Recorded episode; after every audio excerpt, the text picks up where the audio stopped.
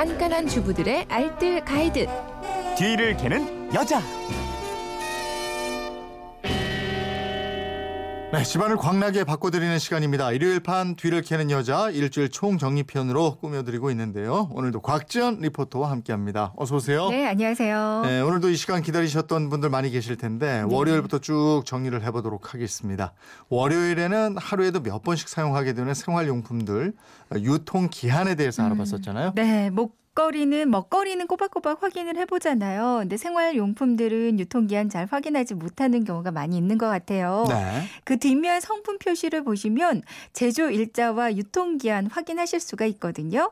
숫자 앞에 MFG, MFD 아니면 M 이렇게 M이 써 있으면 제조 일자로 보시면 되겠고요. 그리고 EXP가 써 있는 건 유통기한으로 보시면 되겠어요. 네. 그리고 그 뒤에 숫자를 보면 되는데 연도, 월, 일 아니면 일, 월, 연이 순서로 표기가 돼 있거든요.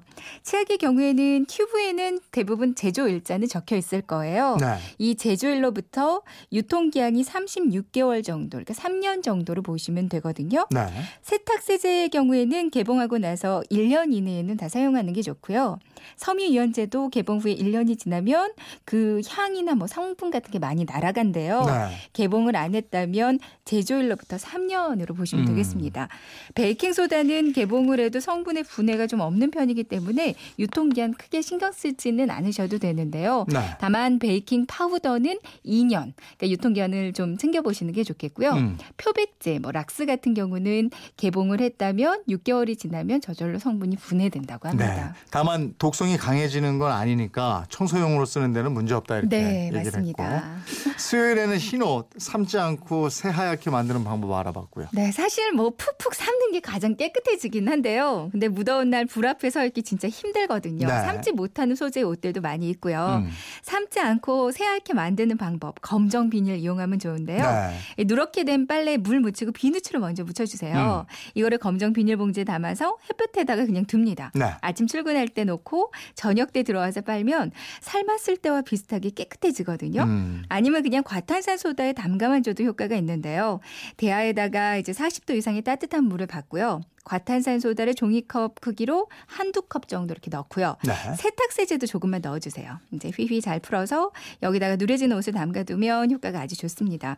이대로 1시간, 한두 시간 정도, 길게는 한나절 정도 놔뒀다가 꺼내서 이제 세탁기에다 한번 돌리면 개운하게 아주 하얗게 변해 있을 거예요. 네. 세탁기 삶은 코스를 사용하셔도 되는데요. 근데 이게 아무래도 물을 좀 전기로 데워서 삶는 거기 때문에 요즘에는 전기요금 무서워서 잘 사용 안 하게 되더라고요. 음. 이때는 세탁기에 물이 급수되는 호스 있죠.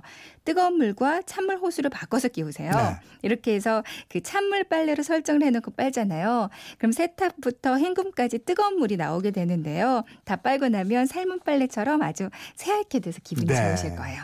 목요일에는 냄새 나는 자동차 시트 청소법 알아봤고요. 네, 아이가 쉬를 해서 이거 냄새 없애고 싶다고 문의를 주셨어요. 네. 시트에 무언가를 흘렸다면 총 3단계로 청소해 주시면 좋습니다. 첫 번째 단계는 이제 수건이나 신문지를 활용해서 최대한 수분을 제거해 주는 건데요.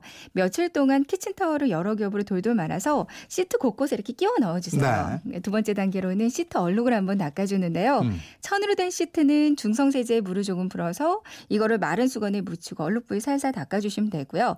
가죽 시트의 경우에는 집에 있는 콜드 크림 있어요. 네. 요거를 발라 주거나 아니면 가죽 전용 클리너로 닦아 주시면 됩니다. 부드러운 천에 묻혀서 골고루 문지른 다음에 그 다음에 환기하면서 말리면 좋아요. 네. 세 번째 단계가 냄새 제거라고 그랬고요. 네. 이제 3단계로 냄새를 제거해 주시는데 그 소변 냄새는 알코올로 없애는 게 가장 좋아요. 음. 분무기에다가 소독용 에탄올 넣고 자동차 문은 다 열어 놓은 상태로 구석구석 뿌려 주시고요. 그리고 나서 마른 걸레로 여러 번 닦아 주면 좋습니다.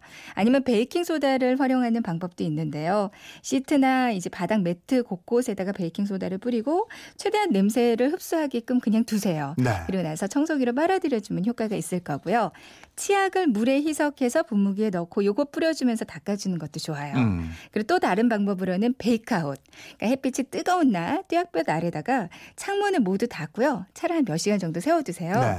그러고 나서 창문을 한 번에 확 열고 한 번 막 달려주기를 여러 번 음. 반복하잖아요. 그럼 냄새 제거하는데 아주 좋습니다. 아니 저도 몇 년 전인가 여름에 그 참외 샀는데 참외 하나가 따로 굴러 떨어져서 그 어디 있는지도 모르게 차 밑에 있었던 거예요. 네, 썩어 있는 거죠. 계속 썩은 냄새가 나는데 도대체 어딨나 했는데 그 참외였어요.